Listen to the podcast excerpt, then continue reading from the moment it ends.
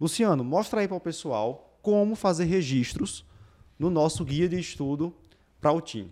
Vou tá, pedir para os meninos então, aproximarem a câmera. Tem aqui uma, uma coisa que a gente fala assim, né? A gente quer resumir a história. Né? Então, por exemplo, esse quadro aqui, quando a gente fala de dislipidemias primárias, é a classificação de Frederickson, né?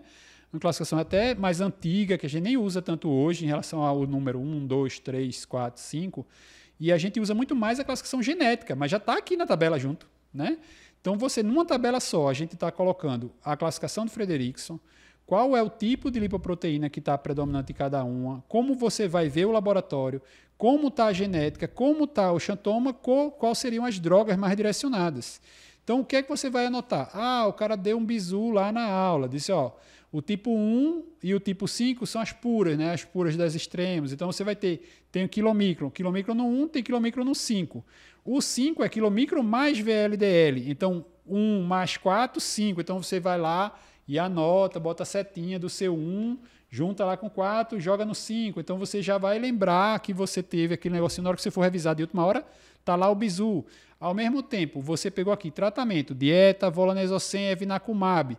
Aí eu sei volanesocen. O que é o volanesocen? Aí você vai botar, escrever, é um anticorpo antissenso, que a gente sabe que o 100 do final sempre é oligonucleotídeo antissense vai ver o MAB de outro corpo monoclonal. Você vai direcionando, anota ali alguma observação para você saber na hora que você vai fazer.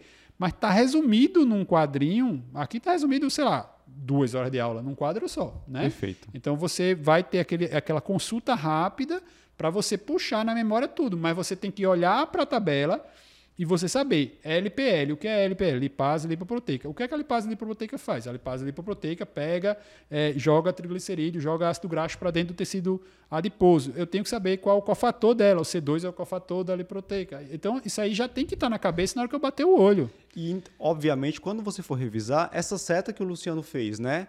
Unindo os números para formar um outro número é, já vai fazer sentido isso. porque você já viu você aula, já viu já viu se o professor você, explicando é, se você olhar a tabela você vai dizer não vai entender nada né do que está aqui mas Perfeito. aí é, o livro serve para você já ter um conteúdo antes e você trazer para cá e ver quais são os pontos principais que você tem que fazer, né? Então essa anotaçãozinha é uma observação, é uma dica, é um bisu que o professor, professor deu ali, um mnemônico, alguma coisa que não está, obviamente, que um livro para ter todo o conteúdo ia ter, de novo, duas mil páginas e não ia ser usual, né? Não Sim. E, e eu acho que você pode anotar também algumas, algumas, alguns códigos, né? Criar alguns códigos para dizer isso aqui é algo que ou é muito importante, eu não posso esquecer, ou isso. é algo, por exemplo, o professor disse que isso aqui tem grande chance de cair esse ano. Né? Então, uma seta, né? ou um ponto de exclamação. Ou... Né? Crie sua, é... seus códigos próprios. A exclamação significa o quê para você? A seta significa o quê para você? E vá marcando, porque é. na hora de revisar vai ficar mais fácil. Tem gente que gosta dos post-its, né? De cor diferente. É, é sim, é, é, outra dica também. Vermelho é muito verde e amarelo, né? Pode fazer um sinal sim, de trânsito é aí vermelho, na história. Vermelho, né? isso aqui é super importante. É. Né? Então, uhum. até a cor da caneta também, né? É, você pode é, trocar. eu gosto de usar, deixa eu mostrar, Luciano, eu gosto de usar asterisco e bolinha. Vai, mostra aí. Então.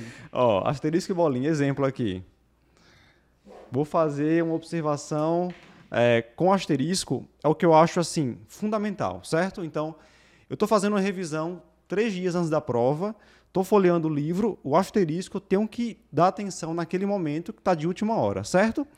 E o tópico que eu vou destacar na minha anotação como bolinha é algo que é importante, que o professor falou, e quando eu for revisar com mais tempo, obviamente eu vou ler, mas naquela minha revisão ali, na véspera da prova, antes da prova, não vai ter a mesma importância que o asterisco. Então você na véspera, assim, faltando poucas horas para é você vai olhar o asterisco. Vou olhar o asterisco. Pronto. E aí, obviamente, cada um vai ter seu código. Tem gente que usa seta, né? Pode usar canetas de cores diferentes para o que é mais importante ou menos importante. Ou até post-its, como você Perfeito. falou.